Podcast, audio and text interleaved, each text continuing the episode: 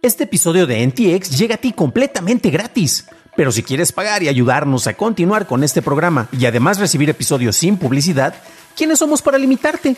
Descubre cómo hacerlo siguiendo la liga en la descripción del episodio.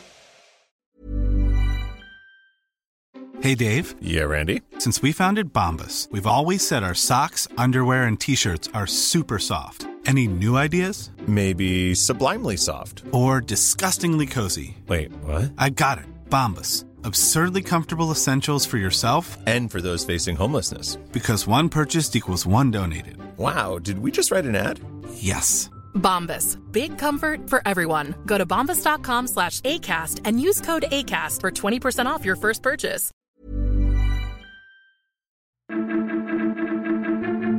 Imponen récord de comunicación cuántica. Zoom podría detectar cuándo te aburres y esto cuesta el padrón electoral del INE en Internet. Estas son las noticias de Tecnología Express con información más importante para el 18 de abril de 2022. Un nuevo artículo de la revista Nature habla de cómo investigadores de la Universidad de Tsinghua establecieron un récord de distancia para la comunicación cuántica directa segura a través de fibra siendo capaces de enviar datos a 103 kilómetros a una velocidad de 0.54 bits por segundo. Este enfoque utiliza el entrelazamiento cuántico para proteger las redes, lo que teóricamente haría que el manejo de comunicaciones fuera inmediato, ya que medir la propiedad de una partícula entrelazada también cambiaría instantáneamente la otra. Intel se asoció con Classroom Technologies para probar el software de escuela virtual llamado Class, que utiliza tecnología basada en inteligencia artificial sobre Zoom para detectar si los estudiantes están aburridos, confundidos o distraídos. La clase combina el análisis de expresiones faciales con información contextual sobre la actividad que realiza un estudiante para así determinar su nivel de comprensión. Intel espera que la prueba pueda ayudar a encontrar maneras para que la tecnología ayude a los maestros y se pueda desarrollar un producto de mayor alcance. La investigadora de aplicaciones Jane Manchung Wong tuiteó que la función editar tweet de Twitter parece recrear un nuevo tweet con contenido modificado que se encuentra al lado del tweet original. Wong llama a esto un enfoque inmutable ya que no usa el mismo identificador del tweet para la versión editada. No queda claro cómo aparecerá el historial de edición de un tweet para los usuarios. Cambio de precios en las plataformas de Apple Music. El plan individual pasa de los 99 a los 115 pesos, el plan familiar de los 149 a los 179 y el plan para estudiantes mantiene su precio de 59 pesos. Todos estos son costos mensuales. Apple no ha dado una justificación sobre el incremento, el cual empezará a partir del 15 de mayo.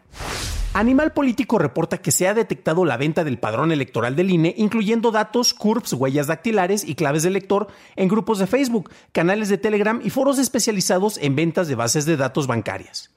Los precios dependen del vendedor, ya que hay quienes ofrecen bases de datos del 2018 en 30 mil pesos, aunque hay quienes ofrecen bases de datos a partir de 3 mil pesos. Lo más preocupante es que también se ha detectado la venta de sábanas del INE, las cuales son expedientes electorales con datos más sensibles que incluyen escolaridad, dirección, ocupación, firmas, fotografías y huellas dactilares, los cuales se pueden encontrar a la venta en 1.200 pesos por usuario. Esas fueron las noticias y ahora pasemos a la discusión. Y el tema de hoy vamos a hablar acerca de la manera en la cual se está buscando que a través de inteligencia artificial distintas plataformas que están utilizando eh, sensores como las cámaras puedan detectar el estado de ánimo y el nivel de atención que pone alguna persona sobre lo que está ocurriendo en esa actividad.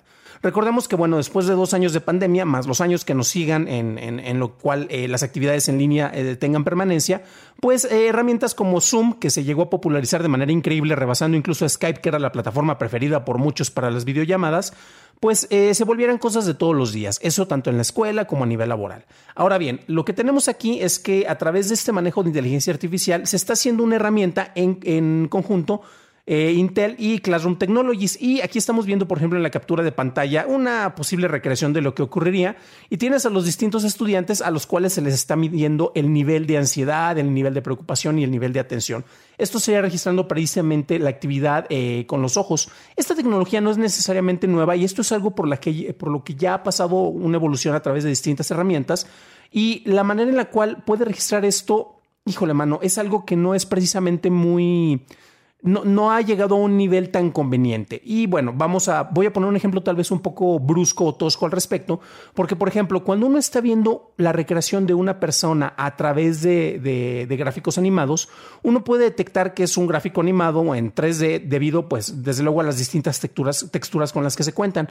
Pero para poder cruzar ese un Valley o ese valle de lo insólito entre lo que es real y lo que no es real, ya que es una recreación por computadora, hay distintos factores que te pueden identificar precisamente qué es lo que está ocurriendo y uno de ellos, que es lo más difícil de recrear a través de computadores, es precisamente el manejo de los ojos. Y esto es precisamente lo que va a estar tratando de, medir estas herramientas. Cabe destacar, si ustedes han visto una película animada, ya sea de Pixar, de Disney, de, de, cualquier estudio de los grandes, de DreamWorks, del mismo Sony, verán que la mayoría ya tienden más no a buscar un fotorrealismo como fue en su momento. Tenemos películas como, híjole, El Expreso, eh, ¿cuál era? El Expreso de Navidad. Bueno, una de esas películas, eh, o Big Wolf también, en las cuales pues en realidad eh, los gráficos estaban muy bien hechos, pero no terminaban de convencer. Entonces eso era como que algo que decidió que se alejara en algunos estudios de, enfocarse en este tipo de imágenes y se pasara a imágenes caricaturizadas. Eso porque también llega a molestar precisamente al espectador. Ahora bien, esto tal vez no tenga mucha relación, pero nos ayuda a entender que parte de lo que es más difícil de medir y de replicar es precisamente el tipo de expresividad que se maneja con los ojos. Ahora bien, dentro de la misma nota, recuerden que las ligas las encuentran precisamente en la descripción, ya sea en YouTube o en el episodio. Hay distintas eh, menciones y tiene que ver precisamente con estos, estos manejos. Eh, porque, bueno, uno puede tratar de medir los niveles de aburrimiento y tal vez hay algunos detalles que sean fáciles precisamente de cuantificar, como si la persona está manteniendo mucho tiempo así los ojos como que cerraditos o si está viendo y eh, hacia otros lados, probablemente tenga un celular este, acá que no esté a la vista de la cámara, pero que no es necesariamente algo que nos indique que no está poniendo atención.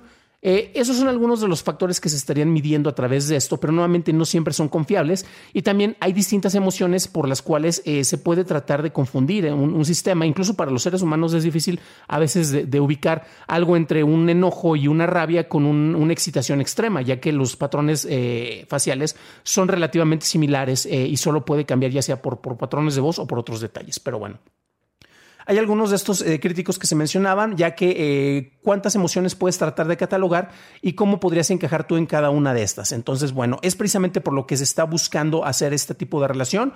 Es un proyecto, no es como que sume el día de mañana y ya te vaya a medir esto, pero también es interesante porque sabemos que son herramientas que pueden ayudar en este caso, y es el propósito con el que se vende la idea, a los profesores. ¿Para qué? Para que estos mismos se den cuenta cuando la clase no está funcionando tal, bien, tal vez del todo. Aunque también ustedes deben de saber, ya sea porque estuvieron tomando clases, han estado en juntas o tienen hijos que han estado participando en este tipo de actividades a través de línea con plataformas de videollamada, Tal vez eh, hay personas que pueden ser muy quisquillosas con este tipo de manejos y es, ah, es que yo quiero saber si en mi presentación o en mi clase todos estuvieron poniendo atención y de repente pues tal vez no sea la mejor manera eh, o el mejor uso para el que ellos quieran en vez de estar midiendo los niveles este, de, tal vez de, interés que pueda despertar la clase, pues va a catalogar a los alumnos como que no están prestando atención. Desde luego, esta es una, una especulación, depende desde luego, es una herramienta, depende del uso que se le esté dando, en este caso por el profesor o por las llamadas y también hay empresas en las cuales, pues de repente, eh, he escuchado por ahí, he leído en internet, que los jefes pueden ser un tanto peculiares y son de esos que te quieren estar siempre observando, son de esos que quieren saber todo el tiempo hasta cómo te sientes. Y esto podría ser una herramienta para el mal en el caso de esos entornos tóxicos de oficina, los cuales estoy seguro que solo he escuchado en internet, pero no existen en realidad. Si ustedes les ha tocado participar en esto, por favor, tenemos un grupo de apoyo en los comentarios en la versión en video en YouTube. Déjenlo por ahí y nos estaremos dando apoyo eh, entre todos los que estamos. Pero bueno, ustedes como ven, creen que es conveniente precisamente que se cuente ya con un sistema que a través de, inteligencia artificial te pueda detectar por la cámara cómo te estás sintiendo en ese momento.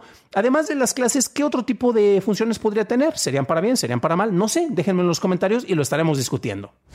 Para un análisis más a detalle en inglés, visita nuestro sitio hermano dailytechnewshow.com en donde encontrarás notas y ligas a las noticias. Si encontraste valiosa la información en este episodio ya que te gusta mantenerte informado, puedes dejármelo saber dejando una calificación de preferencia positiva de 5 estrellitas en Apple Podcast o en Spotify ya que eso nos ayuda a llegar a más personas y a más escuchas. Eso es todo por hoy, gracias por tu atención, nos estaremos escuchando en el próximo programa y que tengas un genial inicio de semana.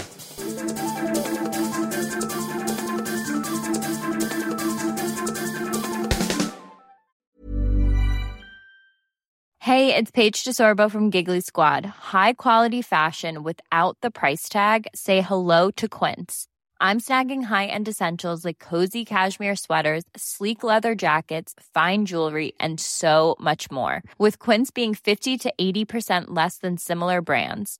And they partner with factories that prioritize safe, ethical, and responsible manufacturing. I love that. Luxury quality within reach. Go to quince.com slash style to get free shipping and 365 day returns on your next order.